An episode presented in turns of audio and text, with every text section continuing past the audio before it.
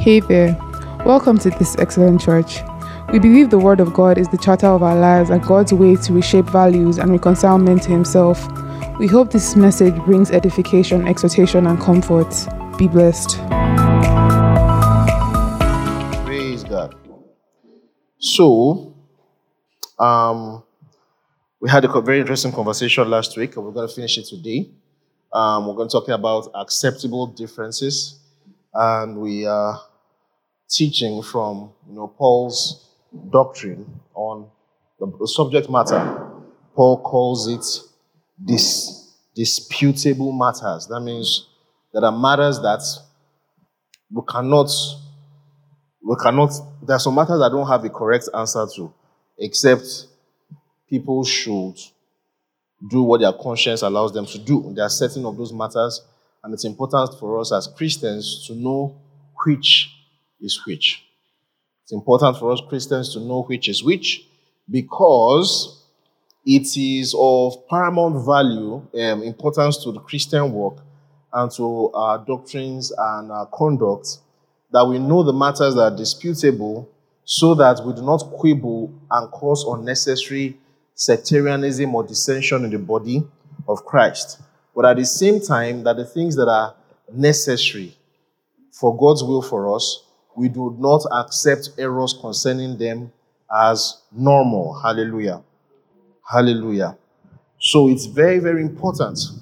The truth is that if we try to rediscover what the early church was like, what we would find is something very interesting. You would have found a church where there were certain differences that people had, and it was, you know, they tried to hold it together. Right from time, that instinct to fight over differences of opinion has always been there. That instinct has always been there, right? It has always been there. But one of the things that you'll see is because of the fact that they were more aware of their common enemy and the fact that Jesus had just risen from the dead and you know things were still hot, they were, you know, they, they somehow were more aware of the things that they could allow as acceptable differences. Over time, as Christianity became more settled and became more, um, you know, confident, so to speak, and became more, you know, how, how what's the word? Is the word I'm looking for. Over the time, as Christianity became more settled and confident and you know comfortable, um, our differences of opinion on disputable matters, when we didn't have an outside enemy again, we began to look for enemies within. And by looking for enemies within, we began to pick on certain differences of opinion, some legitimate and some illegitimate. Some were legitimate and some were illegitimate. And so we began to make sectors, sector, we began to become, you know, have differences of opinion over stuff. So the, the human instincts, which Christians have not been free from until the redemption of our bodies, to quickly look for a tribe when you are among a group of people, that instinct to want to split up into tribes, that tribal instinct is, has always been there. And it's the reason why in the body of Christ today, there are actually certain things that are just a matter of articulation. And there are certain doctrines that are actually thinking about it. They are actually, this person said the cup is half full. This person said the cup is half empty. Say, no, you must say it as the cup is half full. Because if you are not saying that the cup is half full, what you are saying is that you are not appreciating that the cup is meant to be full normally. So for you to not say it is half, for you to say it is half empty, is to say that the purpose of the cup is to be empty. And so that's why you cannot say it like that. You should say it is half full. As I will say, no, you should actually say it's half empty. Because if not for God, this cup should be empty. So when you have some water inside, it should not make you feel like as if there's water inside. When you should say it's half. This thing struck me when I was listening to one podcast that this boy was playing the other day. And um, yeah, these guys, the Catholic guys, were talking about the Reformation.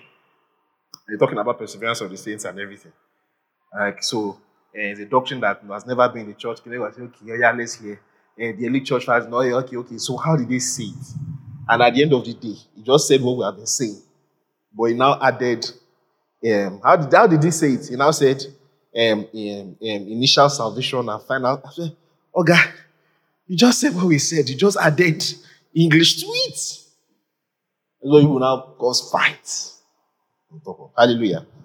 So yeah, these things are actually important for us to know what is the acceptable difference and what is not. So, and we began last week by talking about um, Paul gives us a hint at certain things that certain qualities of these um, acceptable differences, and we said that they are usually not matters of the kingdom, so they are not matters that affect salvation or understanding of salvation, right? You know, uh, I saw it I tweet two days ago. That was very very interesting very, very nice. And I like the way, um, you know, the guy put it. Was talking about the, the issue of the Trinity and all that. The guy was talking about how that for people that are laymen, people that are not theologians, the best way to describe the Trinity to people is to describe what it solves instead of trying to describe and go into the ontological because actually to properly talk about the trinity it requires some level of philosophical sophistication I'm not going to lie. It was when I started reading Athanasius that I began to actually have some sophisticated way of explaining the Trinity. So, I mean, if you are not like Athanasius, that is, yeah, you know, these guys, you know, you know, the bar for being a pastor has really dropped since the church began, right? Back in the day, to be a pastor, you must know book, you must sabi to a certain level. Like the apostles, you first do three years with Jesus. The one that will add, that will allow, which is Paul, who don't sabi or God Pharisee. So it's not that you're not going to be saying, just be, you know, saying things anyhow. There's a level of competence, actually. That's why Paul was telling Timothy that to study to show himself approved. The workman needed not to be ashamed, rightly dividing the word of truth. Actually, you know, you say, Paul will say, look, look, look for elders men that are apt to teach. So in the early church, it was actually a thing. Competence. Competence was actually one of the things that you used to say man. It's not just that you have a passion for God. It's not just I love preaching the gospel. There's a certain level of competence that is required to actually teach God's word. Right? So that's why teaching some of these things requires a lot of competence. But the guy was now saying that, see, talk about what the Trinity solves. And that's what we were talking about last week with respect to modalism and Arianism. Is that those things do injury to our salvation. How do we know that it was God that actually died for our sins? there was an eternal being that died for our sins is because God the Father was in heaven and God the Son was on the cross. Because if the thing, the person that was on the cross was not really God, but was a projection, do you understand that? Was a projection, then that means God did not really die for our sins. And our infinite sins were not taken away. Church, do you understand that? It does injury to our, to our salvation. If you say it's Arianism and is a creature that is limited, though powerful, a limited entity cannot carry infinite sins. A limited entity that has a beginning and will end cannot solve death because he himself is going to die. Do you understand that? Only the person that cannot die can kill death. Because if you can die and you face death, what will happen to you? Go collect. So there will be no victor's um, Christus victor after you have died. So the Christus victor must be someone that cannot die without beginning of days and without end of days. Hallelujah. Hey God. Praise God. So the doctrine of Trinity is unnegotiable. How do we know that God is with us? And yet, God is seated at the right hand of the Father, making intercessions for us. It's because God, the Holy Spirit, is in us. And yet, God is bridging the gap of our deficiencies by staying in the right hand of the Father. So we cannot have these three persons being one person, but showing up in three different places. It cannot work. And one of them cannot be a creature that can die. And one of them cannot be a mere force. They have to be three persons that are God, and there's only one God. That is the Trinity. Hear me now. So that's why modalism is an it's, I mean, it's an unacceptable difference. So yes, it's an unacceptable difference. It's unacceptable. Arianism is unacceptable. So it matters. So that's why we said the first quality of those doctrines are doctrines that don't end up, when you finish it to the end, end up destroying our salvation and what God has done or does injury to the doctrine of God as revealed in the scriptures. The second thing we said was that those things that forcing people to act contrary to them or to their beliefs on those matters will end up injuring their faith. There are some matters that if you disobey them, those are the things that will injure your faith. There are some matters that if you disobey, um, you know, there are some matters that if you disobey them, you are doing injury to your faith. For example, if you tell someone that God in the Old Testament was not really God, it was an angel, and God does not really care about what happens to you, you're going to do injury to the person's faith. Why? Because the person began to ask themselves, why do I pray? If God is not in control of my life, why am I praying? And that's the same thing with fatalism and hyper Calvinism. If you tell somebody that you don't matter in the scheme of things, God is just controlling everybody and your outcomes are the same, what's the point of praying? If I'm in control of everything, what's the point of praying to God? But if God is in control of everything and I have no say, what is the point of praying to God? That's why it's important. Do you understand? Open theism or deism and hyper Calvinism and fatalism are unacceptable. I'm sorry, let's just chop that one. Let's chop that and put that in the pocket. They are unacceptable because they do injury to your faith if you don't believe them. On the contrary, now on the other side for acceptable difference, if a person believes that I want to baptize my child because I believe my child is coming into the family of God, do you understand that? Another person says no, I rather do it anointing oil because I want the child to actually confess it first. As long as the first person is not saying whether this child believes or not, he doesn't have to believe. It's fine. I'm not going to preach just, just because I've dipped inside water now, you are good. Then there's no problem. Because to believe that this my child must be brought into the family, I want you know to show that this person is a, is a member of this family of the, the, family of God, and we're baptizing you with the sacraments that we have. Therefore, you're a child of God, and we'll teach you God's word. And when you grow up, you must believe the gospel. And then when you grow up, you go through catechism and the believers foundation. Okay. And that person says, I'll do with anointing oil, I'll pray, and I'll commit this child's life into God's hands. Fine. In fact, both of them's faith is now even stronger by believing those things. And so if they go against those things, it's not doing any injury. But someone that really believes that I want to baptize my child, and I say you must not baptize. You cannot baptize. You will not be looking at a child every day and saying, ah, God, I didn't baptize this child. I'll baptize myself in the house. Hallelujah. Church out together. Right, so right, so those are then we had four more examples. Um said matters that the holy that the apostles were not clear about. So the apostles left us on some matters not to you know talk too deeply about, or they didn't give a clear stance on something, and we cannot logically infer from the rest of the scriptures that they have a, a position on this particular thing, then we should not also be loud or make a camp based on those things. If the apostles did not say something, the prophets and the, if the Lord and the prophets did not say something, and we cannot logically infer a position based on what they have said, even if they don't say it directly, right? Then we ought not to be loud on it also. We, not, we ought not to say what they didn't say and now make an issue out of it.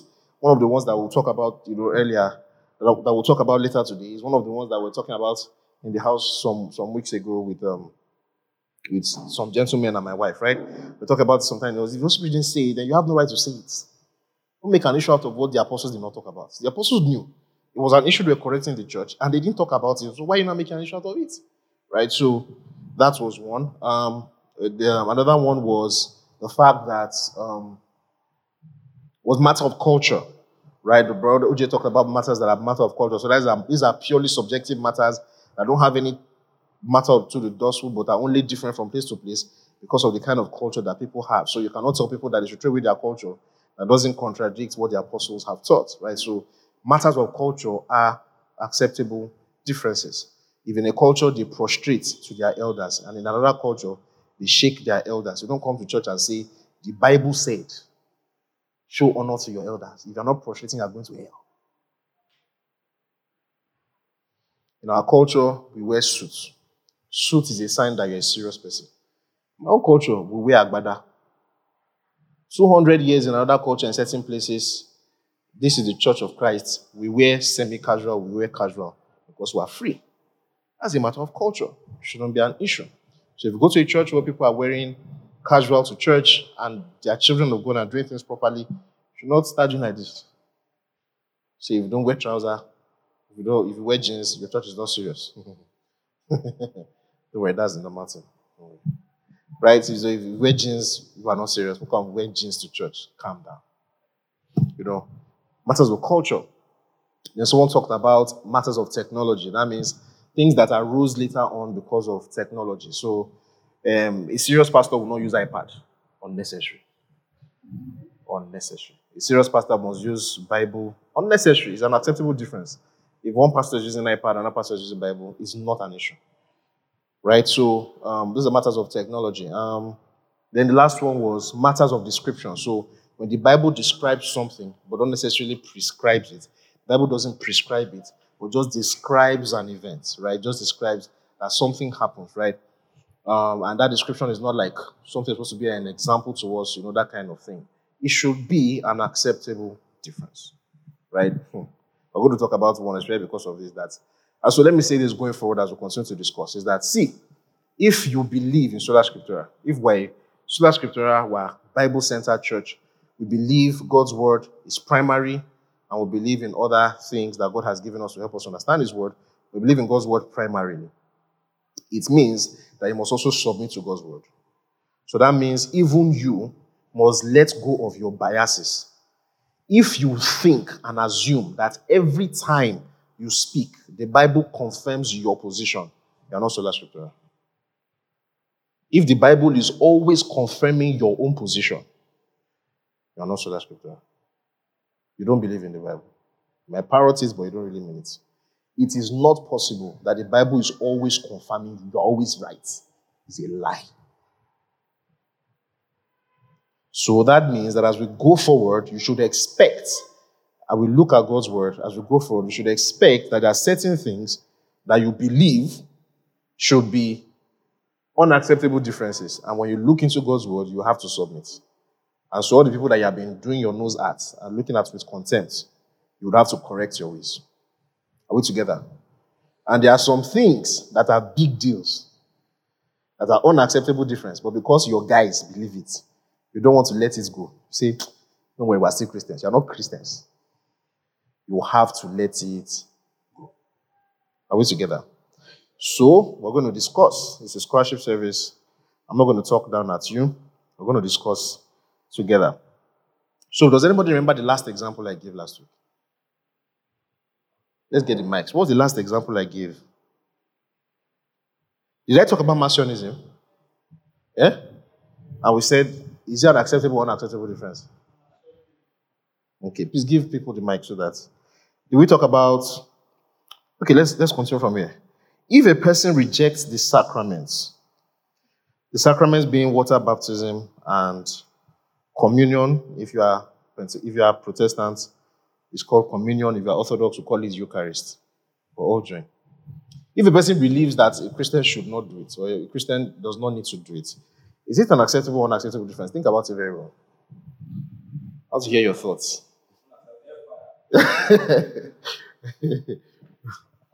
Unacceptable difference. What I why? Unacceptable difference. Why? Why? Why do you think so? First things first. I think I even tweeted it. Jesus said it. Do this in remembrance of me. Hmm. You now come and say uh, communion is supposed to be communion of believers. Who are you? Um, it's it's something that was, and I, I think Paul even talked about it in First Corinthians also. It, it, it wasn't like he was suggesting that you don't do this. He was telling you how to approach the table.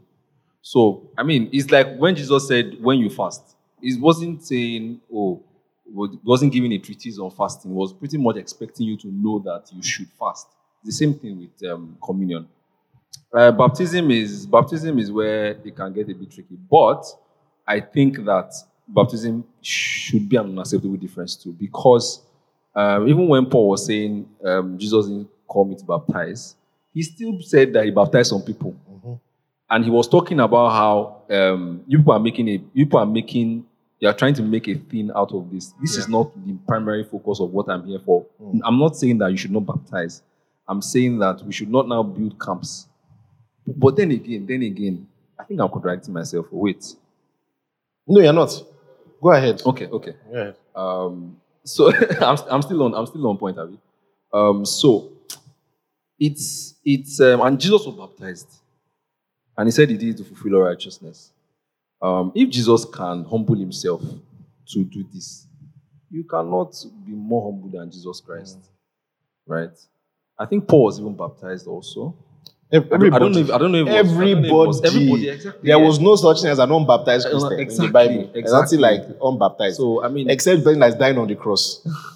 and the, the example people usually give is the thief on the cross. Mm. And I, my response to that is you can't use the exception. You were they expecting the guy to come down from the cross to come and be baptized and then go back and then go to paradise? Of course not. Yeah. So um, that that was an exception. So I mean, conclusion is unacceptable difference. Please, Any other thoughts? Any other let's person? not play with the Bible.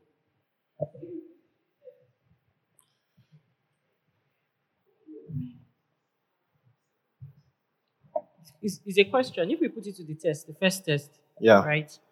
Um, baptism, communion, right? Those two things. If somebody doesn't, is the question if someone doesn't believe in it or if someone doesn't do it? Does that mean If one person believes in it, one person does not believe doesn't in believe it. in yeah. it, right? And when they say they don't believe in it, they don't believe that what that is what saves the person because that's the other. They believe it's not necessary. That it it's not necessary. If we put it to the first test that we said, is that does that mean they are not like? Is that a, what's the Mm. first question? Let me read it out because we're asking it as question.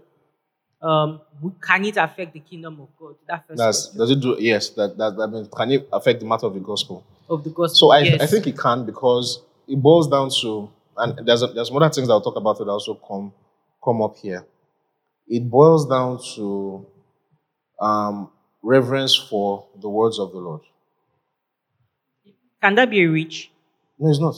Is it possible that people have reverence for the Lord, for the for the word of God, but It's just unlikely. maybe do not believe that it's since it doesn't save them, It's right? unlikely. We are saved by Not necessary. That means we can disobey the command. Because it boils down to Jesus said it, but I'll use every trick in the in the book to claim that somehow Jesus didn't really mean to say it. Now, that kind of value system and hermeneutic usually ripples into other things. So you'll find that people that have low view of the sacraments are usually people that generally fall into things like they believe in the Yeah. inerrancy of the scripture. They're the ones that will say things like the Moses, Elijah did not see well. Because once there's a view of Jesus and the word of God that once it just drops in your mind, in your mind, when you can just feel like I know better. Once that happens, it's just a highway. So, for example, look at the way Paul puts in 1 Corinthians 11. He says, What I received, I'm also committing to you. That the night when he died and was betrayed, he took the bread and did this. And now says, Do this in remembrance of me. In another place, Paul says that when we take the communion, when we take his cup, we are participating in his blood. When we're taking his bread, we're participating in his body. It's unequivocal. Now, a person looks at that and now says, "Eh."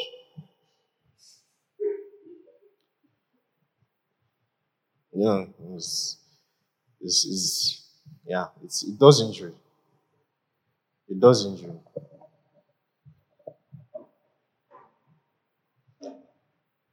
Yeah.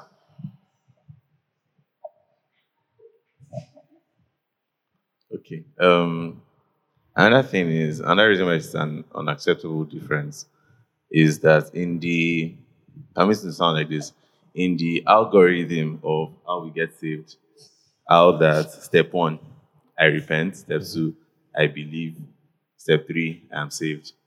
Um, if you actually look at the Bible, that second step of faith, if you break it down, is actually faith and baptism. So, for example, in Mark 16, the Bible says that whosoever believes and is baptized. So there is that. In Acts chapter 2, when Paul, um, when Peter was preaching, he said that repent and be baptized, right?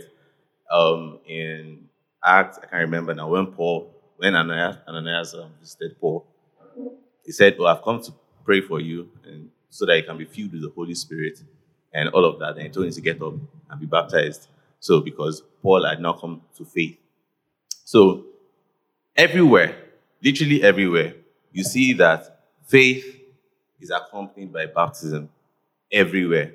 And the truth is that the fact that the fact that we have to go extra lengths to deny baptism shows that it's That a problem. itself, yes. Yeah. That's number one. And number two is that if we, if we actually sit down and begin to like think about it and read the Bible and all of that, you'll be surprised at, at, at how overwhelming baptism is a part of that algorithm that we just simply simplified to repent, believe, be saved.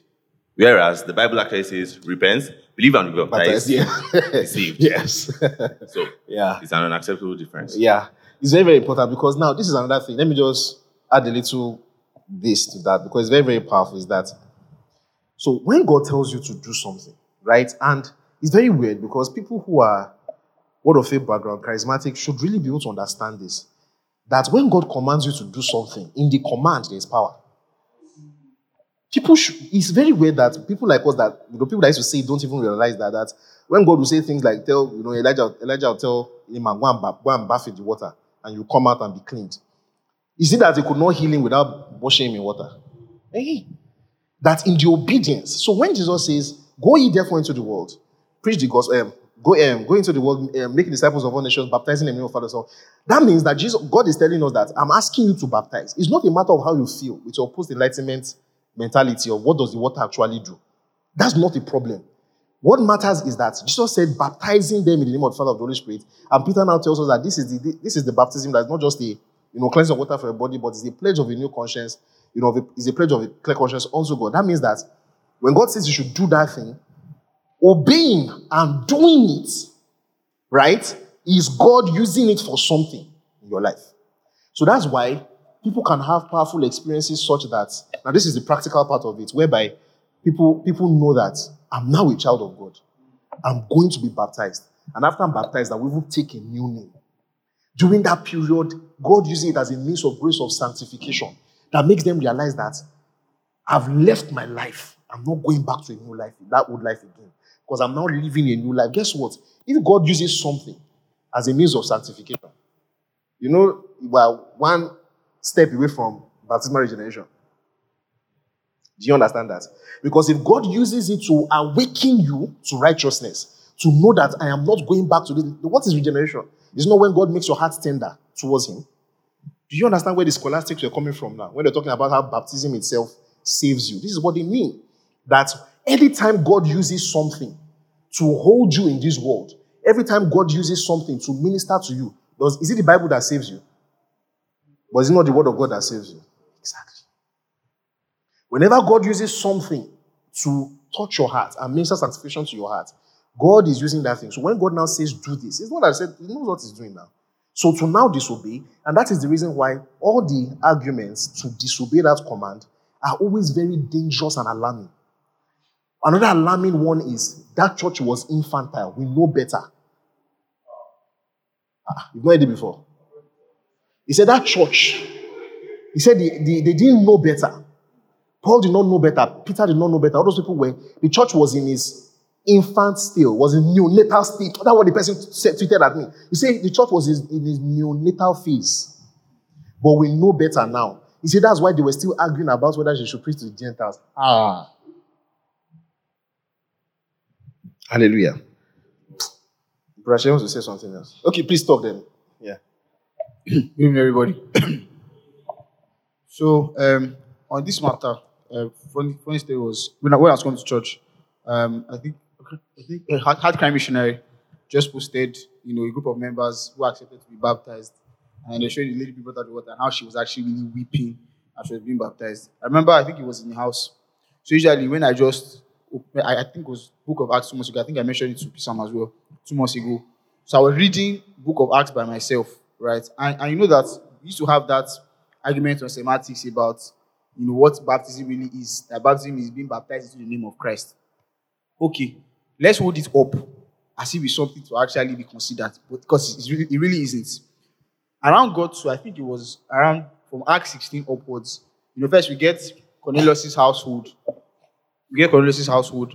But then by the time you get to the jailer, that was the one that hit me like a ton of bricks. In that the jail was open, Paul preached to them. He said, No, no, we're still here. Paul preached to them. They believed. They now took Paul and Silas to their house. After cleaning their wounds, they now baptized. So I'm like, since this one doesn't follow the normal sequence, the argument cannot follow here. Because they still took them away and they still saw that it was needful to baptize. Someone now came up with an argument, I think it was Twitter, and he was saying that, okay, explain to us the efficacy of baptism. And then our brother Victor was like, bro, if God tells you to do something and does not explain the efficacy to you, it makes no difference. That's yeah, that's an atheist argument. Bro, it makes no difference. That's an that's an atheist argument. That's why you have to be careful with those kind of arguments. What, what tell me what I can physically see is what baptism is doing to me. That's such an atheist argument. Then we should use that for the church. Since we are dying and Jesus is inside of us, why are we going to church? Do you understand that? Tell me what church is doing in your life. Do you understand? So, um, Sam, um, um, what's your own name? Please give it to bro. Yeah, I also just wanted to add this for the sake of people who have the question of, you know, when we say that baptism saves, and we say, but is it not the blood of Jesus that cleanses us from all sins? Um, based on the algorithm illustration I did, truly it is the blood of Jesus that cleanses us from all sins. Truly. Truly it's the blood of Jesus that saves us. But when we really think about this, when we talk about faith, we say that we are saved by what? Faith. By faith, right? And how do we express this faith? Yeah. By baptism. Yeah. So when the Bible says that baptism saves, it is basically saying that faith saves. Faith saves, yeah. That's what you get? we are I the one unhitching faith from baptism. Yes, we keep on injuring faith from baptism, Baptism. and that's where the problem is. When we believe, we are baptized. Yeah. Faith, we are saved through faith alone. Yeah. Faith alone means that we are baptized. Yeah. Mm. In, Hallelujah. um, the Ethiopian eunuch, As Brother James. Hallelujah. it- the, the Ethiopian eunuch, um, when he was with Philip, the, what he told him was that, ah, now that I've believed, though, what is stopping me from being baptized? Mm-hmm. Because if I believe, I'm going to enter that water. exactly. That is There's how it like works. this. You must die the way Jesus died. Yes. And Yes. you must come out the way Jesus came out. Hallelujah. Okay, so I think we've done that a lot, right? So it's an unacceptable difference. So that's why we can't be in the same church, right? If a person doesn't believe in baptism, we can't be in the same church, right? So, okay, so let's ask another one. If a person affirms open theism, open theism means God is not in control, we are in control. You are shaking as you've heard it before, you just don't know that's what I'm talking about. So it comes across in doctrines like this. Um, the prophecy did not fulfill because man did not do what he was meant to do. So it sounds benign on the surface, but when you now begin to investigate, people begin to say things like, if a man does not do something, God will not do it. Now, this, is a, this one is particularly very tricky because as we go on, you understand why it is particularly tricky. And I'm saying that being very self aware because it goes down to the doctrine of providence and articulation. Because, you know, let me not get ahead of myself. So, if a person believes that God is not really in control, that there are some things that if man is not involved, God cannot move, do you think that's an acceptable and unacceptable difference? Think about it very well. Please give KG. Yeah. Your, loud, your voice is loud without mic. I'm it must be loud on the mic. Um, I think that that school of thought reduces God and elevates man. I think that the counter argument can now be along the lines of how you answered it in wit and tears, the freedom of man and man's agency. Because then again, if you now say that man is just like a zombie that God is controlling, then is God really God? Is man really free? However, I think that if you say that God is not in control, then God is not sovereign and God is not deserving to be worshipped or glorified. Thank you. Okay, now, how do you know that the person is not just saying, when God does something, he has chosen to use man? And so, if a man is not doing something, means, how do I say this? What I'm saying is this How do you know that the person is not just an incompetent person who, when pressed, would affirm that God actually uses man, but God is in control? How do you know? Um, I think. It's Do you guys understand they- what I just said now? Yeah. Okay. I think is how they like like she rightfully said. I think is how they view the role of man in God's sovereignty, um, and how they view, view God's sovereignty itself. Um, because um, it can it can be an articulation problem too. Yeah. It can be an articulation problem too. But it's when you begin to press and press and press that you now begin to hear maybe something like, um, the thing didn't happen. Um, something things don't happen because God said it. Things happen because men prayed it down or something like that, right? Um, and you begin to wonder: Do you really believe God is all powerful, or do you believe God is all powerful, but the clause is that He needs man to be able to do the all powerful things that He needs to do? Then you are saying that man is co-powerful with God or you begin or you say things like um, god has the power man has the license god cannot do anything on earth without I never heard that one before. That was a powerful one.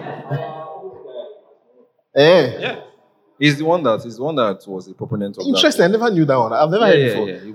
God has the power, man has the license. yeah, god has the power man has the license that Hey. god can't do anything on earth without man's approval so and that is Yeah, where that prayer one. comes in That's a right? So you are praying so that you can allow God to come in and do things.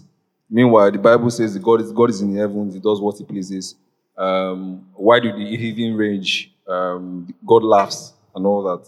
So, it, it, in the end, is how you you begin, you you have to press to see how they view man, man's power, quote unquote, and how they view God's sovereignty as a concept. Okay. That's when you. Thank you very much. Because let me now say something, guys will now add something to it. Because what I wanted to actually see on this one is that on this matter, when someone sees it, I think you should be patient. There are some matters that unacceptable difference is obvious. I'm trying to add a little bit of nuance to the conversation now. I'm trying to say that I think that there are some matters that when someone says it, you should give the benefit of doubt that the person does not really understand the implication of what they are saying and not be in a hurry to judge it as whether acceptable or unacceptable yet. And we should defer that judgment until we have thoroughly spoken with the person and the person is affirming, knowing the implications, open theism. Because, you know, thinking about it, I feel that there are some matters that acceptable differences and unacceptable differences. I think a, there should be third category, defer judgment. I don't know. What do you guys think? What do you guys think? Don't mean you guys know that me. Don't you know, so. What do you guys think? Okay. Ojibo, Oji, please. I think I think it also depends on the person. Mm, that's another angle. If it is a pastor, that means you have access. I, I strongly believe, oh, and Mm. for take for um, please correct me if I'm wrong. I strongly believe that if the person is a pastor leading the congregation, especially in this country, right, and is maybe in the um, late mid mid mid mid thirties to late forties category, you have access to materials. You have read. Me, and me, I'm taking the stance that they have read and they have rejected things. Because you cannot take, because I mean, I know, Pastor, I'm a pastor. You have conversations with your pastor friends. And you guys, you, or pastor, and you guys will contend on doctrine and see the implication and still go away with your positions. Right? Some positions might change, some positions might remain the same. So if someone is saying, if someone is that category and is talking to, and the congregation is largely a congregation of young people, and you are saying something like, God, these things don't happen, things don't happen on earth because God said it, it is because man prayed it down.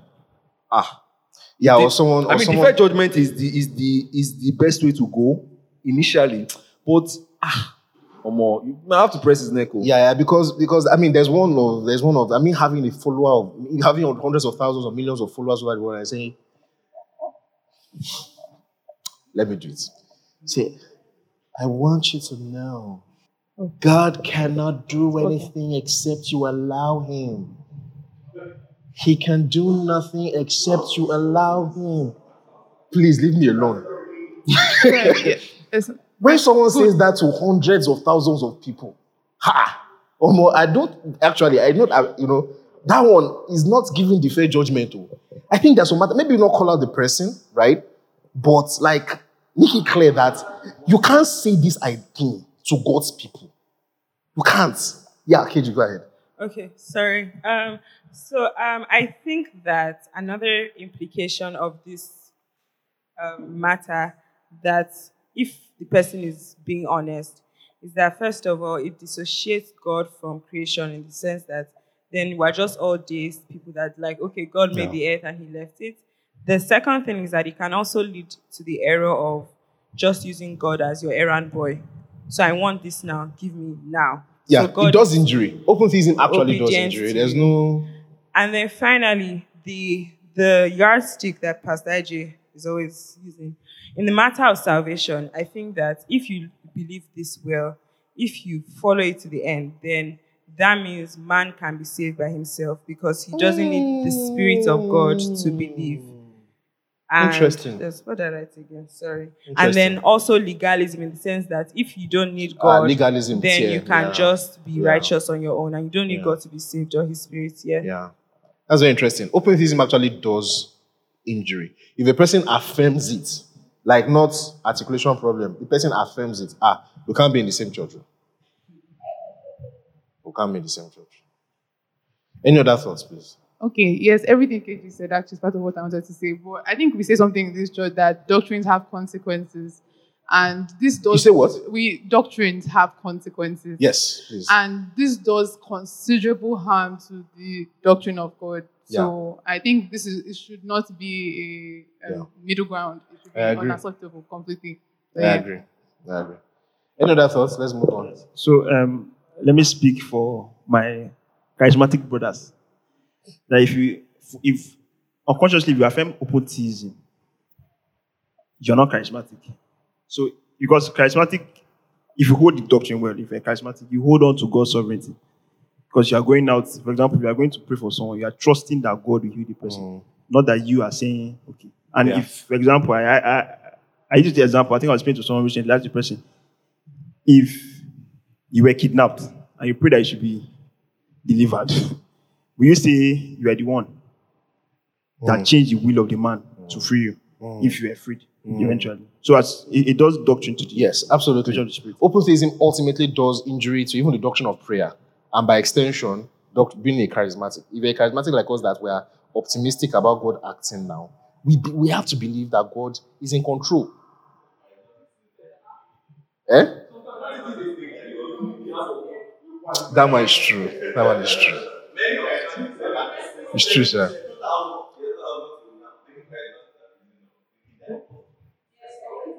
It's true. You're right. Yeah, they pray to themselves. You're correct. Yeah, it's, it's, it's, it's insane. Let's let's just let's just leave that. Let's just leave that. Let's just leave that.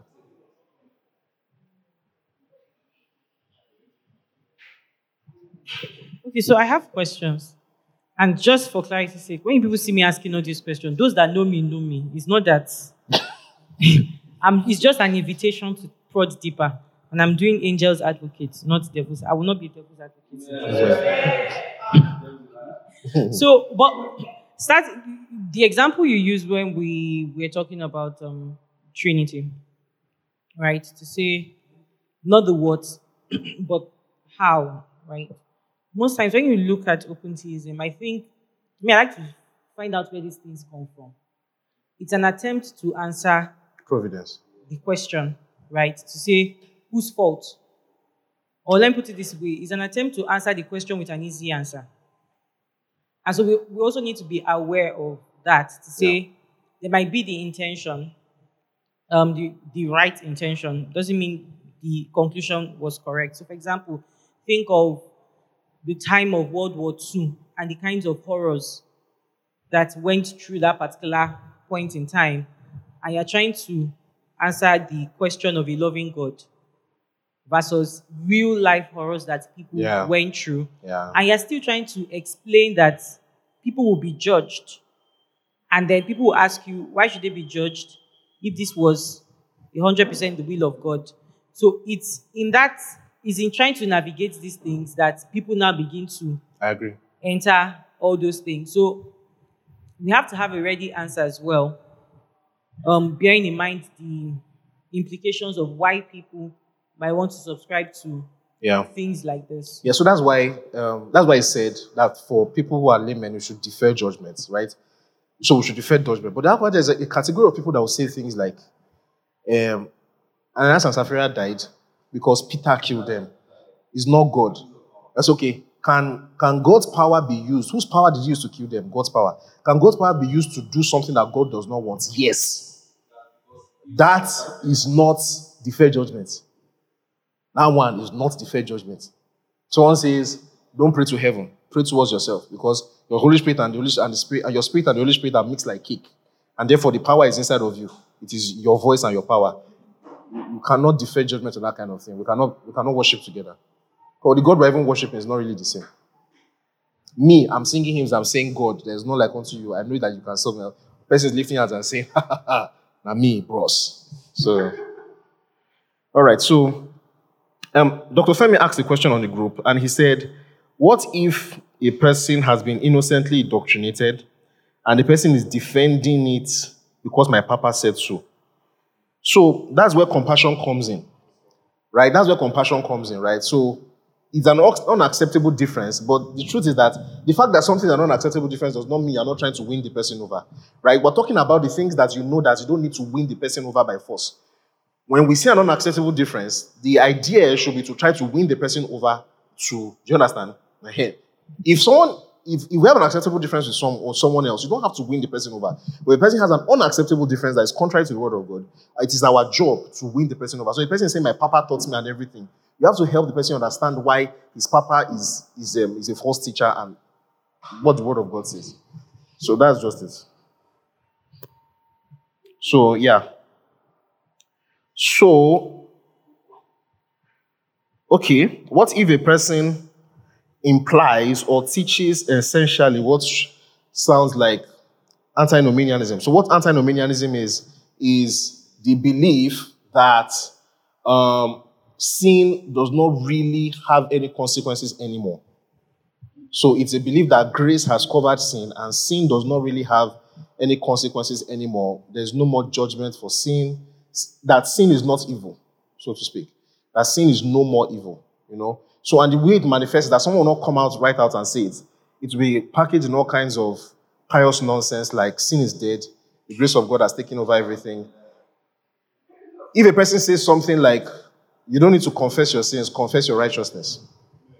Right? Don't confess your sins, confess your righteousness. Repentance is not change of behavior, repentance is change of heart. Then you don't even, hmm, this one is even the shocking one I heard was, is that repentance is in the heart, so repentance is not change of behavior. So to be saved, you don't really need to change your behavior, you just need to change your heart uh, because you believe faith and repent, so you change in your heart and all that. And so repentance is something like is something like it comes in all kinds of weird, funny ways.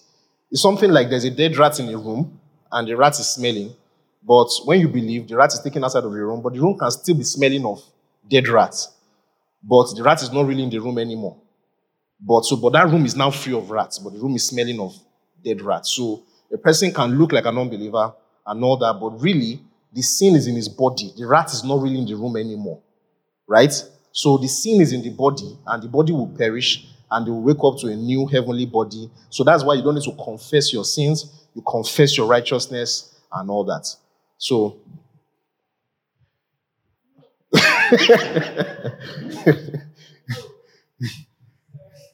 Excuse me. Um, first of all, just logically speaking,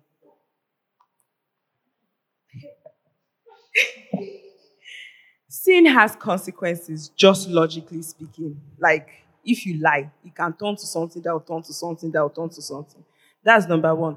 Number two, if you now say this, then Jesus should not give us the Holy Spirit to live inside of us. Just believe and be going. Mm-hmm. They are not okay. then what's the point of the fruit of the Spirit? No, no, no, no, sir such people can, Please. can and then no is a no for me. Please give uh, Broshe Jare. All of you guys are not talking. Tosin, you don't have anything to say. Let talk first, and then Tosin will say something. Um, for the sake of anyone who may be listening online who still thinks that way, um, we should ask God for forgiveness of sins when we sin. Um, major lesson that we learned from First John chapter one is that when we ask that the Lord will forgive us, we are asking because we want Him to cleanse us from every unrighteousness. interesting thing today, I was reading it in the Yoruba version. And so there are, there are two like different translations. One's called the unrighteousness, I should do the untruthfulness. Another one calls it Aishedede. Hmm. And Aishedede means inconsistencies, literally. So when you forgive you, when you ask for forgiveness, you're asking the Lord to help you with your inconsistencies. It is not the initial forgiveness you received that we are talking about here, the one that brought you into the family of God. We are talking about all that you are doing something wrong now, and you say that God forgive me. Why? Because He is faithful to purge you from your inconsistencies. Mm. Thank you. See, listen to me. You will need cleansing. You, the God will be cleansing you. Do you hear what I'm saying? After, let me not even get too excited. God will be cleansing you. He will keep cleansing. Are you hearing what I'm saying? Eh-, God will keep cleansing you. When you do evil, you go to God and the Lord will cleanse you and forgive you. You don't say, I'm the righteousness of God in Christ Jesus. You just go to hell. Your heart will become hard. The other questions are questions that Yes. Sir, Yeah. I, I, I, I think this is not just an unacceptable difference. It is a it is an anti unacceptable difference. If can add any other prefix to show the rate, the the the the, the magnitude of it's, sorry, two and positives, true. So it is an un anti a acceptable difference. So I'm like, at the end of the day, because there's some things that go to the root cause of the gospel, that go to the root um, um, chain of causation when it comes to our salvific reality on earth. It goes to the um, metaphysical reality when it comes to uh, the order, ordo salutis. Like, no, so I'm sorry. I'm sorry. I'm just trying to, I'm trying to just, because it's, it's linked to, it's linked to, it's actually, it's literally linked to the open theistic um, thing we talked about before. Because what you're trying to say by ab initio is that. Yes. what they're trying to say from the get go is that um, once you're saved, you are saved to sin no more. You know, you are you the passing from death to life has no middle, middle, middle process. Mm-hmm. So I, I and I think there's a lot of things that we forget from the way the, the Bible talks about how that those who he called, he justified, those he justified, I think he sanctified. I think there's a there's a whole golden chain of how the saved man is supposed to go from justification up until glorification. The other problem I have with it is it, it reeks of a very reductive um, hermeneutic or ex- exegetical reading into scripture. Something happened yesterday. So there was this famous John Newton quote, which may have never had a problem with in my life before. I must talk about it because it pained my chest. And John Newton said, if I ever get to heaven, there are three things I expect to see. Right? I expect to see uh, people who I never thought would be there. I expect to miss people who I thought would be there. And I expect to be surprised that even me myself, I'm there and things like that. And people had a problem with the fact that the guy said, if I ever get to heaven. And I'm like, how are you supposed to read such a such a beautiful quote that's going to make you worship God and thank God that you're even qualified to make that in the first place as a as an unassurance issue, right? And he reads, I don't know. There's a whole there, there are a whole body. is the mindset yes. the problem. So there's there's this there's this Is even the mindset. so I remember because I remember being there, and I remember the issue being that there's this reductive black or white reading we read into the text. So if a saved man is saved, he cannot be a sinner, right? And if a sinner is a sinner, he cannot be a saint and things like that. And then you now look at your say if a man is unrighteous, right? He cannot. So if a man is forgiven, he cannot ask for forgiveness, you know. And I'm like, the Bible does not give you a black or white. It's almost like sovereignty and agency. It's not black or white. It's not if man is free, God is not sovereign. If God is sovereign, man is not free. It is man is free and God is sovereign. So you have to God is sovereign and add. Oh, sorry, God is sovereign first. Sorry, and man is free, right? So you have to you have to arrange your theology in a way that it does not injure the biblical text. Yeah. The same thing with forgiveness. If God says that the man, it, it, it baffles me. Hebrews four says that. Um, um, sorry, Hebrews 4 says talks about how we should boldly approach the throne of grace for mercy. And they are telling him there's an unbeliever that his will is bent towards and inclined towards sin. that will now approach the throne of grace for mercy. Then me, I'm already on the side of mercy. You're a thief now. you, you know, throne of mercy is side of you, so you don't need to approach it anymore. It approaches you. You know, stuff like that. And I, what I think is, sorry, if you're on the, I, I, I don't mean to sound very harsh, but I, it's these things have real life Consequences. consequences. Oh, absolutely. Real life- real, real consequences. Abounding consequences. Yes, yes. It makes people evil workers. It makes people evil doers. It makes people that think they are Christians be acting like children of Satan. It's it's see, antinomianism in any of its pretenses is a completely is Yes. yes now. So, um, first of all, I want to say the belief is carnage. So, what that means is that people that preach that preach that belief, their intent is to deceive People. people, Yes. and for that, they, can- I mean, as far as concerned, they be branded, branded as heretics. Also, let me just read the scripture that Pastor Sheye read for me. The first time I came to TC, because I was almost on this side of the divide, but me, I didn't go fully because my father's house was not allowed me. But let me just read it. Hebrews 3:12. See to it, brothers and sisters, that none of you has a sinful, unbelieving heart that turns away from the, from the living God. Now he's talking to believers. He's not talking to unbelievers. But encourage one another daily, as it as long as it's called today, so that none of you may be hardened by sin's deceitfulness. Sin can get to that point. And you now say people should not confess. So it means they can go on living anyhow. And it gets to a point and say, Jesus Christ is no longer God. Like someone on Twitter, let me not sub him, but I've him. So, Okay, so I think this one we've over trashed it. We were over trashing it because the other thing. So Uh, can you just do the last comment? Thank you. I've gathered my thoughts. The first thing is that if you believe this, then I feel like if you believe this, then the maybe the gospel, and I'll still get to that. The epistles, you don't need them anymore because the epistles are largely how, as a Christian, this is how you should live. So first of all, it makes the Bible not even inerrant, irrelevant. The second thing is that for you to appreciate salvation, you have to confirm that sin a is a big deal. Exactly. And then it now makes you feel entitled to God's mercy. And then, so Jesus did not have to die. You should just say, okay, I'll continue and open heaven for me. Let me enter. And then you cannot believe, you taught us, sir, Papa. the tripartite anatomy. You can't say, I believe. Then why is God giving us a new heart if He's not reflecting in your body and the way you behave? Let me tell you how bad it is. It's so bad that it will even kill everything. It will kill your ability to worship.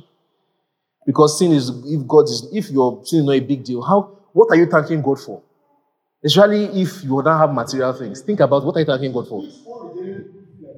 Exactly. Do you understand? So what are you thanking God for? What are you worshiping God for? I mean, what are, so please, let's not, let's just, so trust me, I know that it was a Protestant impulse. I know that we're the ones that started this thing, right?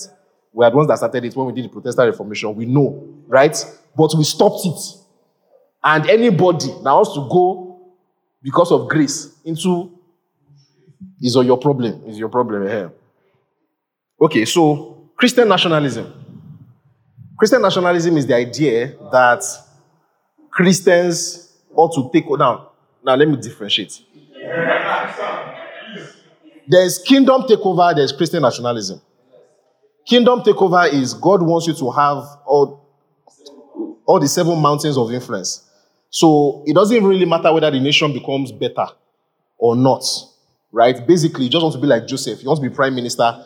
You want to be the richest man and everything. So Christian nationalism is yes, exactly. So um, kingdom takeover is kingdom takeover is you want to be like Joseph, Daniel, and Esther. You will be the big boy, but in a rubbish country, enjoying money, enjoying power, and everything, so that you can fund the gospel. But the country is not necessarily changing. Christian nationalism, on the other side, is that you want the church, the doctrine of Christ, to control the society. That means, for example, the constitution will be determined by Christians and the Bible.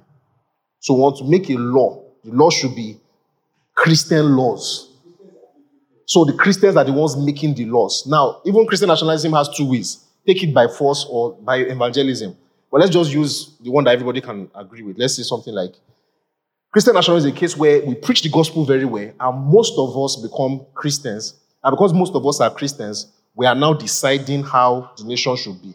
If a Christian insists that we must push for that, that we must make sure that our country's laws are made by Christians and all that, and the person believes that no, this world, we shouldn't really be worried about all those kinds of things. It's not our business. See, let's just do our best in this society and all that. If a person is your church and insists and is saying um, Christian nationalism, do you think it's, a, it's an unacceptable difference that is, you can't worship in, together in the church?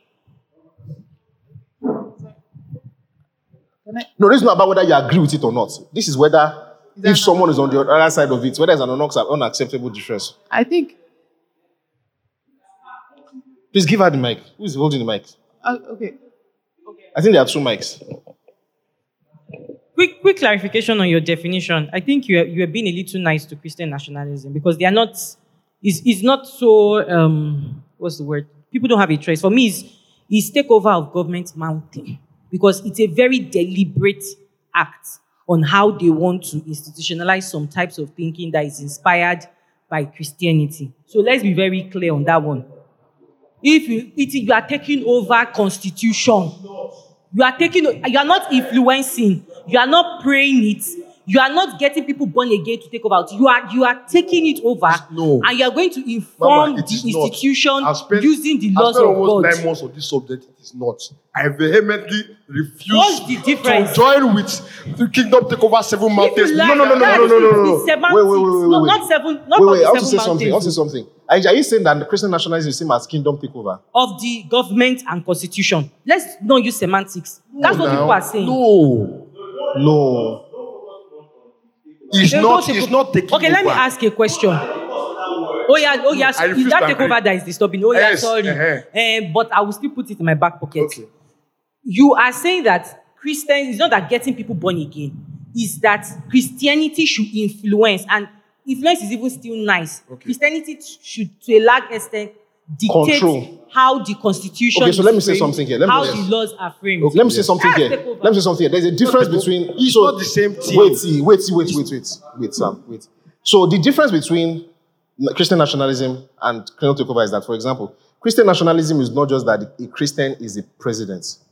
If I a Christian nationalism, the Christian might not even, the, pres, the president might not even be a Christian, but that most of the senators are Christians and they make the laws according to Christian laws.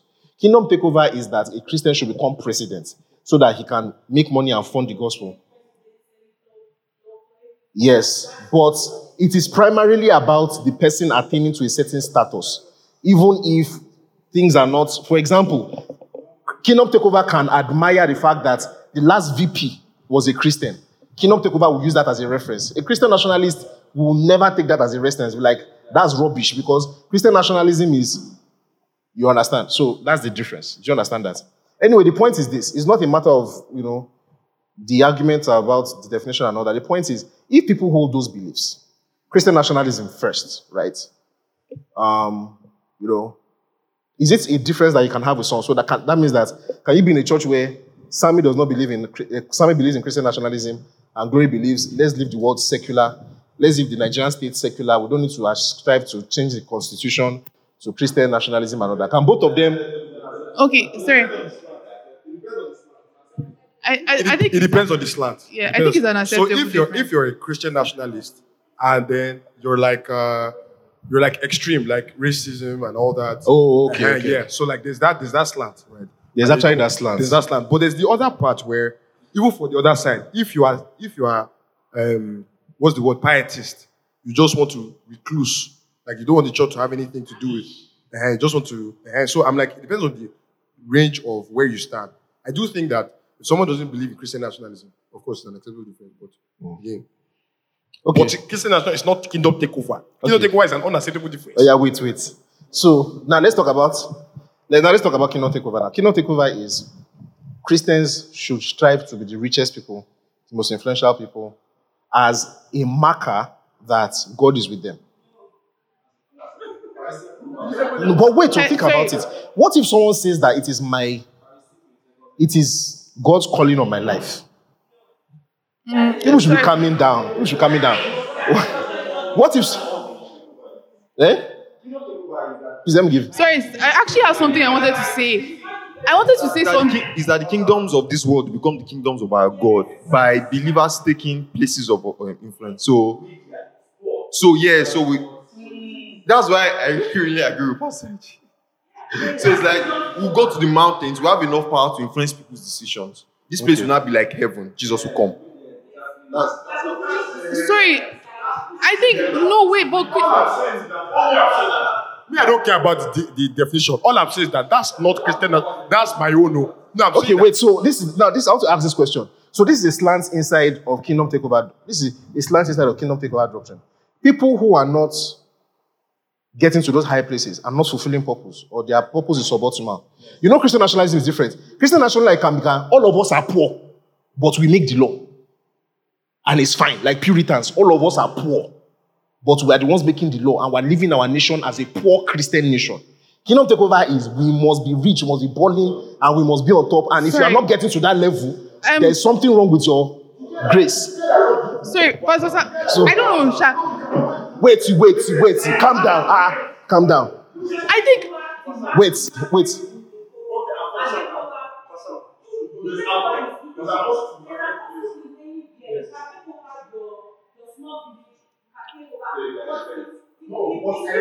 Wait, wait, wait. Please, let people are online. People are online. Wait, hold sorry. on. First of all, I think I believe in Christian. I I must go. Sorry, I think I somehow accept Christian nationalism, but I also think it's an accept. The reason why we're talking about this is acceptable difference or not. I think it's an acceptable difference, largely because I can understand why someone would think that. Like KG pointed out rightfully, Christianity has logical consequences. If you sin, it has logical consequences. Equally, all the principles that the Bible adopts, you know, per honesty, virtues, and everything, they are actually the logical way to live your life like they're the good logical way to live your life and equally we can already see that some form of christian nationalism has already been applied to our present world the un charter is based on the principle of imago dei like you actually pointed out to me that the un charter is based on the principle of imago dei in that human beings have inherent value we can see from people like Nietzsche, we can see from even something that Aristotle says about women, we can see from Darwin that ultimately, if it's not anchored on scripture, there is no, like, man will not believe in value in human life. So I think Christian nationalism has its reasons, and I think it's an acceptable difference, especially because it's already ultimately in application somewhere or another. Now, kingdom takeover, eh, if everybody is poor, if majority of, okay, kingdom takeover, look at this situation. If most of the people are poor and they are Christians, but the unbelievers are the ones that are rich, but the majority that are poor are the ones deciding the laws of the land, kingdom takeover would not be satisfied. Exactly. No, I'm giving a theoretical decision to show um situation to show the difference between the two. That kingdom takeover necessarily must have a portion of it that has to do with socio-economic high status. It's it's integral to it.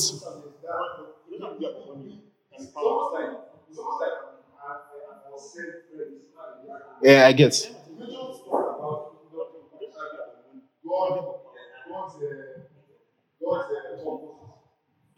Give give someone the mic now because people are online. People are online. Please.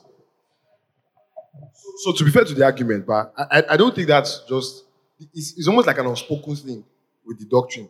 But the major idea is that there are, there are seven pillars of influence in the world, right? And because I've seen the book, I know the I don't did there.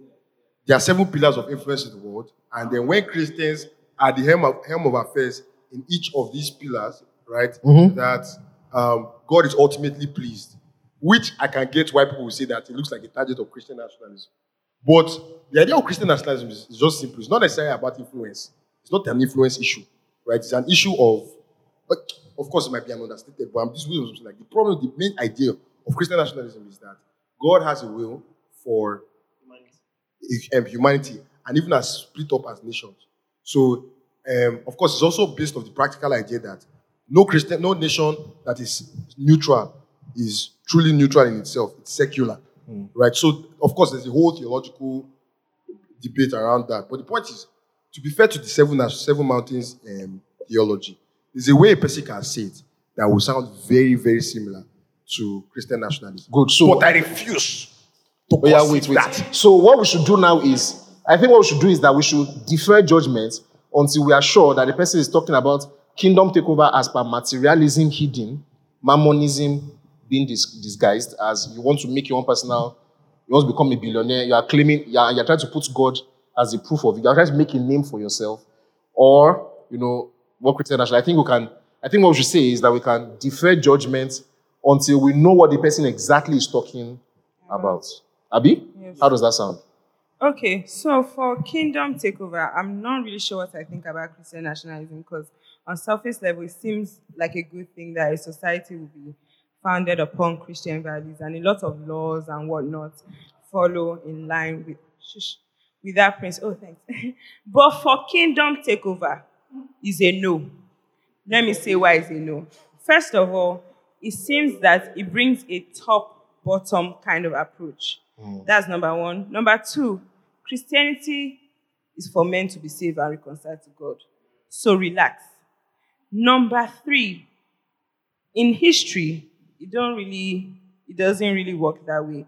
And it, like it doesn't always end well. And in relation to the topic you are preaching, Papa, in this season, of purpose, all of us here now are Christians. Not all of us will take over. So does that mean because I have five and he has one? does that mean that he's not a Christian? And he also Or is not fulfilling God's yeah, or purpose? not fulfilling God's purpose. I think that men ought to be persuaded, not coerced. And wherever you are, be a Christian, do the will of God for you. If that takes you to being the president, act like a Christian when you are president. But if you are going to be a pauper, act like a pauper where you are and love God. Okay, so now let me now say it like this. If a person insists that if you are not rich, you are not really fulfilling God's purpose for your life, Worshiping Mammon, I cannot. Can we- can serve we be in the both same God church together? And Mammon. No, go to.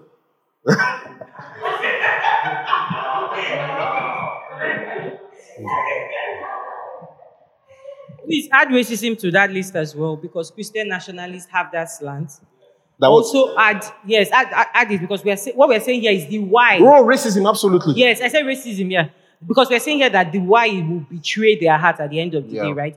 Also, anybody that thinks on either because they are the same, anybody that thinks, anybody that thinks either that that is how to get people saved. Like, you know, there's also No, no, that. no, no, no. Nobody says that. Yes, anybody that maybe uses that as an excuse to not preach or things like that, or anybody that uses that. Um, another one that will be used is um, using it to fulfill prophecy in scripture to say that they are bringing it to bear, right? Like trying to fulfill one.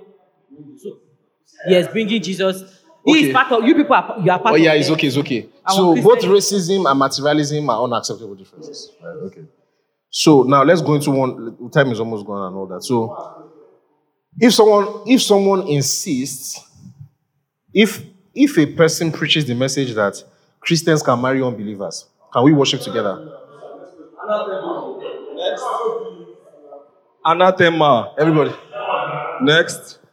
Okay. God sent me to him to get if a him if a sister if a sister is wearing trousers and using attachments, is it an acceptable or non acceptable?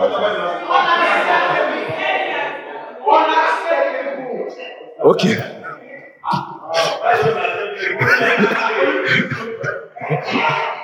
okay. It's unacceptable. All right. Okay. Um, I want to throw a spanner in this one. Laughing in the spirit.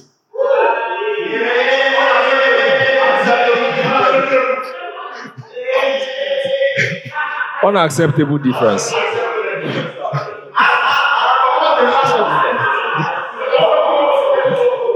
Oh yeah, people should stop. Yeah, let's be serious. Let's You're on, serious. you're on the highway to buckle now. Laughing in spirit. Is it an acceptable difference? No, it's not. I think it's an unacceptable difference.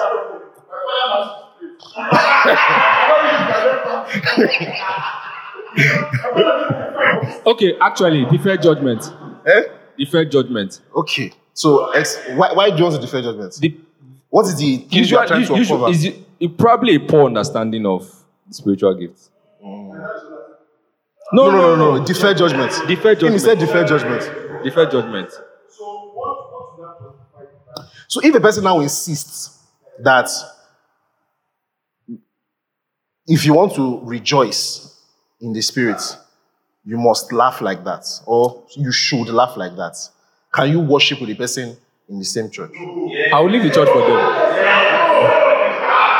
Yeah, I'll go outside. So, so, so, so, so actually, actually, I can, I can because I think it's a thing of um, if the person does not have self control, you can have self control.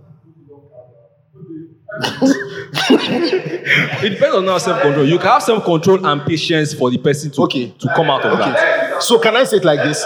Can I say it like this? It doesn't injure the gospel now. Yeah. I, I honestly, let's use our test. Wait, so wait, let me say this, let me say this. It depends on how the person arrives there. If the person does violence to the scriptures to prove it, that's where we have a problem. Now, I don't think a person has to. Not always. If a person can bring that doctrine from the air, actually. Exactly. You can actually just say it's a form of rejoicing. It doesn't have to be. Yes. It's an acceptable difference. Ben song. Actually, and because there's also there's also another part of it, honestly, right? If if a person okay, there's the doctrinal part of it, which is a person trying to do violence to the scriptures to make it happen. Like I've told you guys many of time my, my example before. If a person does this, it's unacceptable. And what I mean is, once a, one, it's some time ago, a pastor did something whereby we were in church on Sunday morning and during the message he, he, he got an expression to laugh in the spirit and he told us to laugh, encouraged us to laugh, laugh, laugh, but we didn't laugh. So, after the service, after the service, he now said, okay, I want to teach you guys something that you are missing, right? You guys don't know how to laugh, but you laugh. So he now opened the Bible that says that Jesus rejoiced in the spirit, and he that sits in heaven shall laugh. And now says, so Christians, when they're rejoicing, must laugh. Laughing is proof that you have the Holy Spirit and all that. So he now said, we should start laughing. And we were there for one hour. And we laughed by force for one hour. I think that kind of thing is unacceptable. But if a person believes that laughing is a way of demonstrating the joy I have, right? Person is not doing violence, is mm-mm, an acceptable difference. I think so. I mean, like let's let's let's let people talk. I think it's an acceptable difference. Amen. I would like to say that it's an acceptable difference. Why? I'm going to use your argument. You thief. Now, when we talk about charismatics, right? One of the things that do injury to charismatism is the um, lack of systematization. And so there are certain things that are purely experience based, Yeah. and we cannot actually cancel each other based on those things. So, for example, this laughing matter, right? Now, if someone reads the Bible and sees that the Bible says that Jesus rejoiced in the spirits, I would say that okay, when we actually analyze the text, right, Jesus was overly, not overly, but you understand, he was excited physically. It showed physically that he was excited, right? And you say that, oh, one of the ways we do that, well, I would- okay, so an example some charismatics use would be, oh, if you win a million dollars, how will you react? This this guy is this guy knows it. This guy, he's Now, got it, he got it. Are you going to just be looking?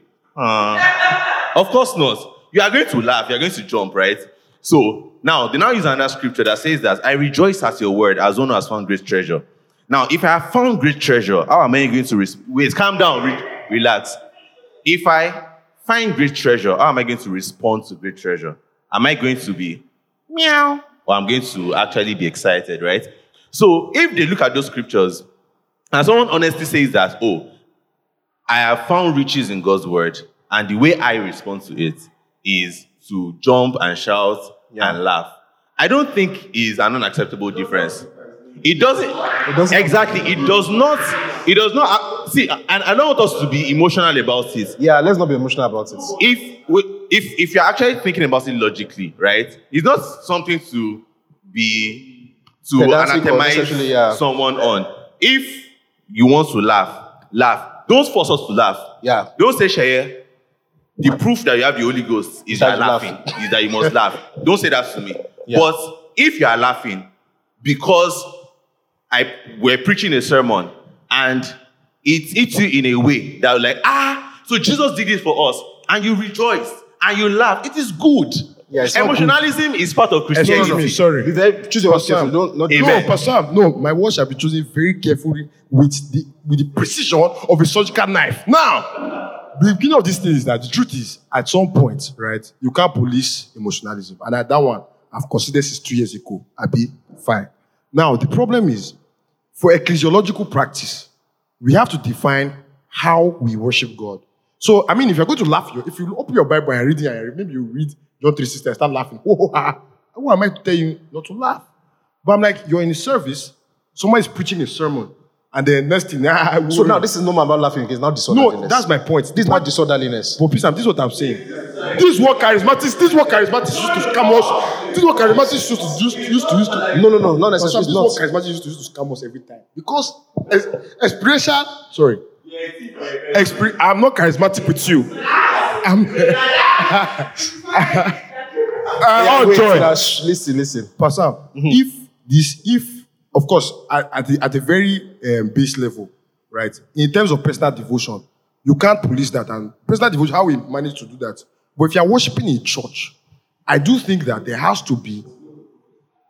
eh, my, if somebody's singing him, then, then you're not doing woo. Wait, wait, wait, wait. Uh-huh. Wait, wait. So Uh-huh. this is Am I stopping you? So hold on, hold on. So that means this conversation is It's client, say it's not client? so Akalio? wait hold on it's okay it's okay so now i think we understand now right laughing in the spirit as per doing violence to scripture forcing everybody to do it and disorderliness or charismania is unacceptable right is unacceptable but the person um, rejoicing in god, in god as inspired no no no that, that that even brings me no no no no no no no no no no no you can't do that no you can't no you can't Oh yeah, wait. Wait, wait, wait, wait, wait. Wait, Shh, wait. What about crying? What about crying?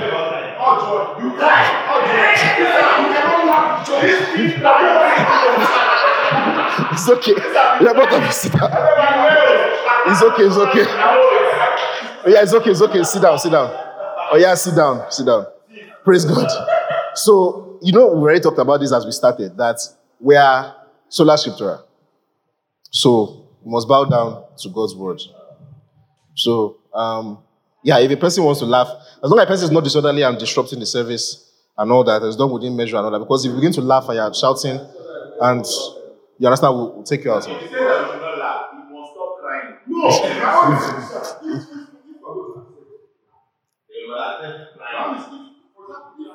Like if I want to this church, everybody, wow! If know also this this guy, then this guy will catch.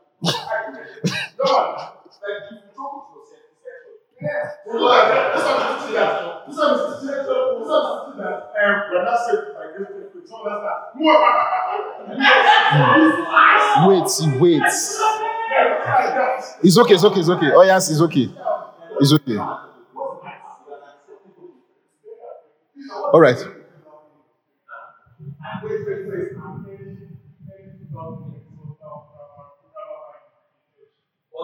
During praise and worship. During praise and worship. And because you know it's not disorderly, it doesn't count as disorderliness because during praise and worship, everybody's doing it. It doesn't count. During praise and worship. And that's that time, that time was that time was made for it. So it's not disorderliness. Disorderliness is that we have a way that the program is supposed to go, right? And you are interrupting it and interrupting other people's own. It can. It can. No, no, no, not just commanding. If a person is doing it disorderly, it's possible. It's possible. It's possible. It's possible. You can actually, dis- you can actually, just as we hear now, if Grace should start shouting, and start running up and down, catching everything when I'm preaching. I'll just give an example. But Sam, Yeah. me, I have a question for the for the charismatics that want to laugh in the spirit.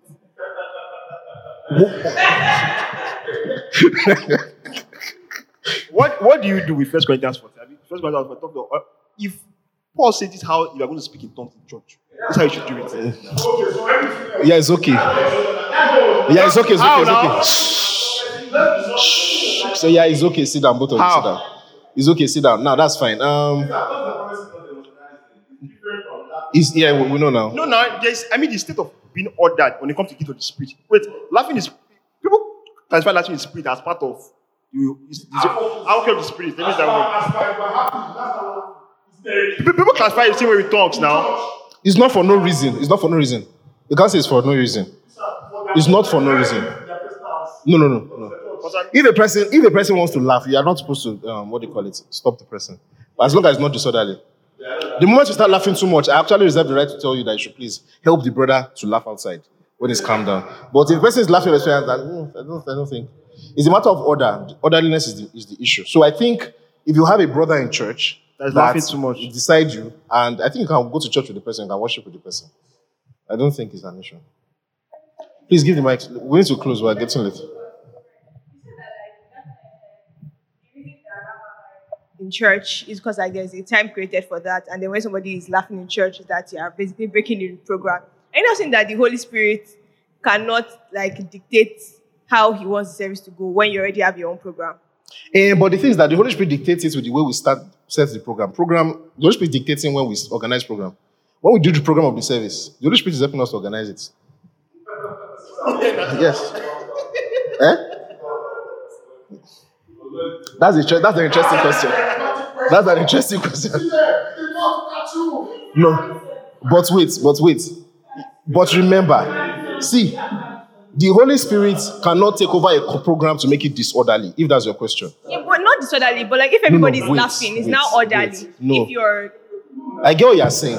Wait, wait, wait, wait. Listen, listen, wait. because I've been in meetings. I'm asking because I've been in meetings Uh, I- where like there's a special like 10 minute slot. I've been in meetings where there's a 10 minute slot for laughing in spirit. And so when everybody's laughing, it's not disorderly. Okay. And but yeah. wait, wait, but I want to say something. I want to say something. Hold on, Sam.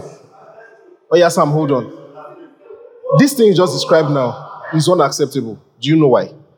Because that means that the laughing in the spirit is, has gone beyond a person's subjective rejoicing. Is now something you're forcing people to do, which is unacceptable in itself. Do you understand now? It's unacceptable. You shouldn't gather people and say,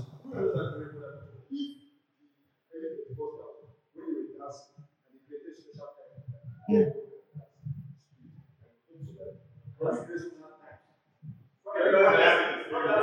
No. Yeah. It's different now. The early Pentecostals were not saying everybody must rababa. When people tell you that they are creating time for laughing in the spirit, what they are telling you is everybody must laugh in the spirit too. Or do you mean time that? Eh, okay, that's different. That's different. Yeah. Eh, we're always rejoicing. Me, I'm always rejoicing. I don't know about you.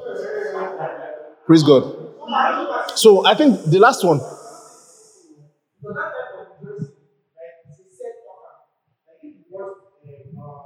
Guess what? This is the question. This is the question. eh? Let's bring it back home to where we started from, right? Yes. Let's bring her back home to where we started from. The question is this Can a church that allows people to laugh only subjectively and their own self when they whenever they want to laugh and all that, and a church of people that believe that when you are rejoicing in the spirit, you should laugh, you must laugh. Can both of them come together to worship?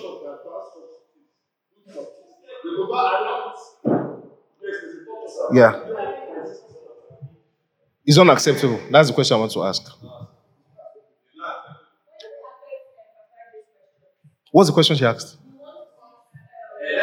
It does now. It does. When you are forcing people and mandating people, it's it's it's not just a matter of this thing. So don't forget that the second standard that we used.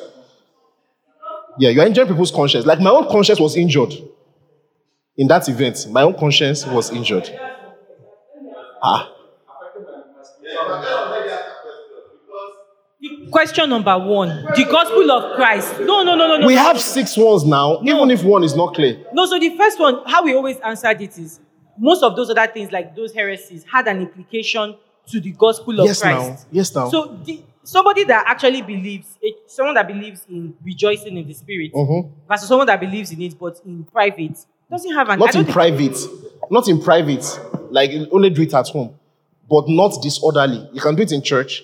If you're laughing on your seat and all that, but you're not dis- you're not they're not disorganizing the church. And then the eh, eh. other option, I'm So this is the question. The question is the people that bolster the doctrine, they do it by doing violence to the scriptures? That is where it makes that's what makes it unacceptable. When you're forcing everybody to do it, or you are doing violence to the scripture to make people do it. That's the real question. If you're not doing any of that and people are laughing in the spirit, even you yourself will be able to tell there is an acceptable difference because you notice that even from day one, they will not be, misbehave anyhow. Number two, they will never make outrageous statements Like the one that I went through, where they said everybody must sit and laugh for one hour.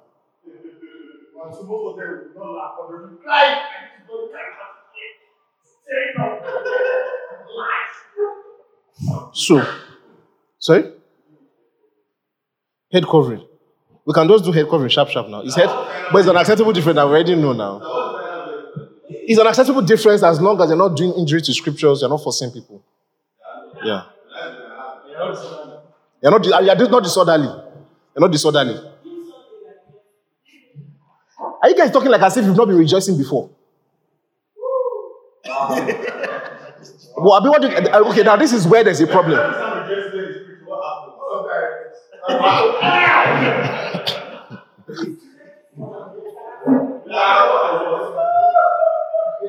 So, um, head, head covering, for example, I think it's an acceptable difference now.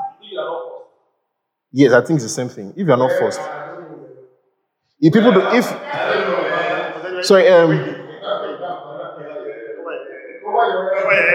Bonnie wants to say something. Bonnie wants to say something.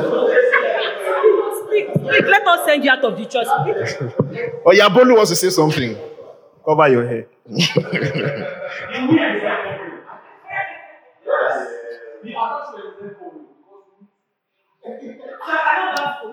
Bolu, go ahead.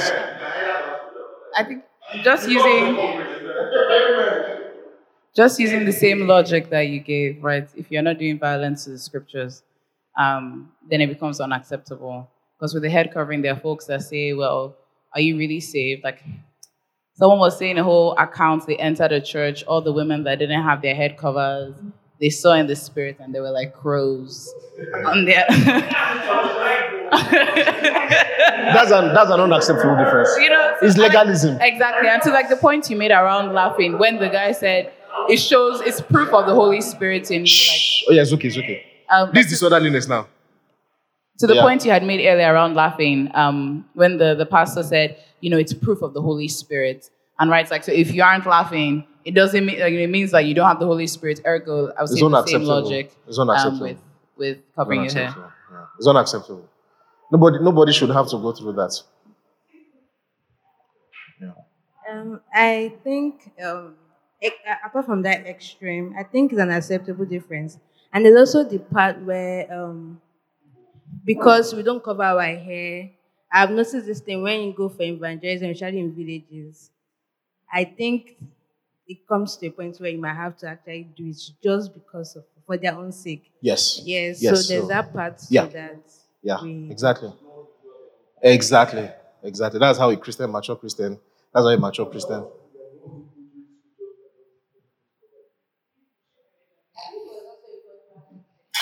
We can have a scholarship service on, on First We, Corinthians we, 11. maybe we should start with that scholarship service. Because it's, it's similar. First Corinthians 11. We can do a scholarship service on it. Maybe we should start with that scholarship service because when we when we addressed um, I'm trying to remember which of the ones we addressed last week, where we said it depends on if the person is seeing it as from a legalistic point of view. I, I, I can't remember. There was one we talked about. Was this skirt and trouser? Yes, it was trousers. Where we say if the reason why the person is covering their hair is the legalistic part. So I think maybe we need to first go to First Corinthians 11 because trials are that one we can say people are doing the law, mm. right? But this is Yeah, New but, but Testament. but I should say something though. I should say something though. In either case, in either case, First Corinthians eleven, w- w- the the argument that we can have on First Corinthians eleven is what should we do? At the end of the day, right, we cannot say that people who don't cover their hair will not go to heaven or something like that. So that's where there's a difference, right? So the conversation will be something that's like propriety, what is proper for worship for female people and all that.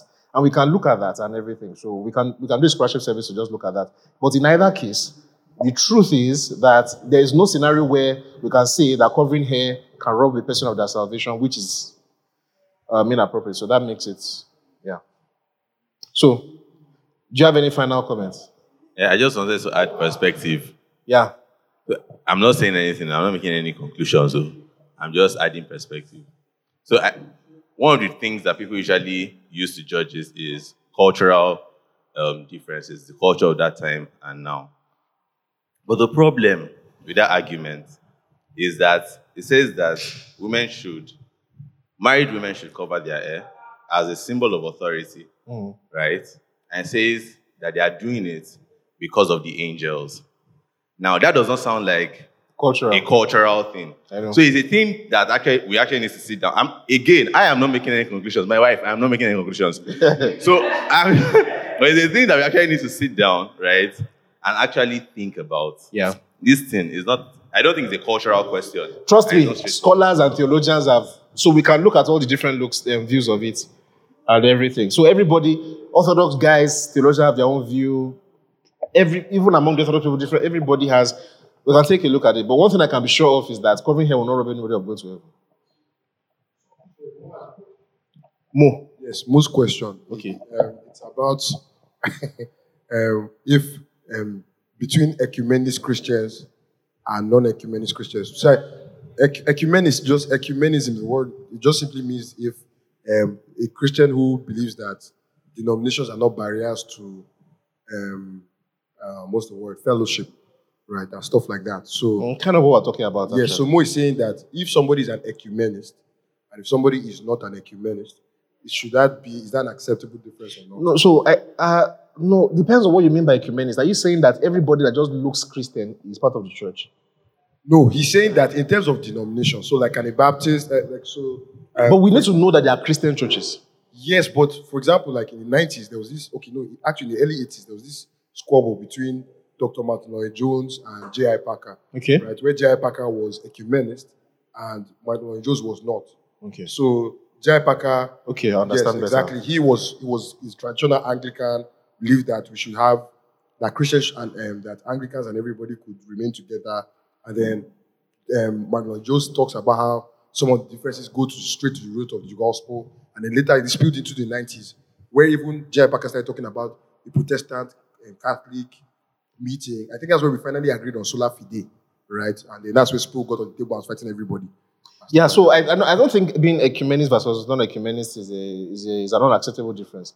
I think if you have a very large heart and you are generally, if, if God gives you a very large heart, right, and you can see how all of us that believe in historical Christianity, again, if you can see how all of us that believe in historical Christianity are all brothers and sisters, and you find it easy to worship together and everything, I don't think it's a problem for some people that would like to stay in a more familiar family household where they are actually Christians, but our own ecclesiology is just a little bit different because we like our own ecclesiology is suited to our context, to our background, and so I'd rather just stay with what I want and everything and all that. But because part of the things that causes denomination is differences in articulation, right? It's very in articulation. The Catholic is not saying that the Eastern Orthodox and Catholic is not saying that you can be saved outside of faith, but it's saying that faith necessarily comes with works. So I would say it as faith and works. But the Protestant said, don't say and works, because if you say and works, you are suggesting to the person that is clinical is. Do you understand? Then he says, he says, So- should every Christian be an ecumenist? A what? Mo is asking, should every Christian be an ecumenist?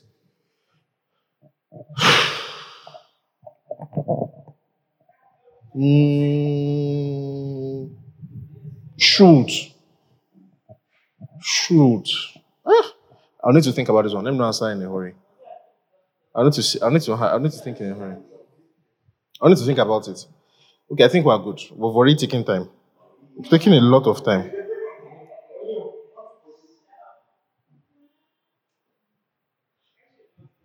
So are, we are we good? So I think we've had a good conversation, right?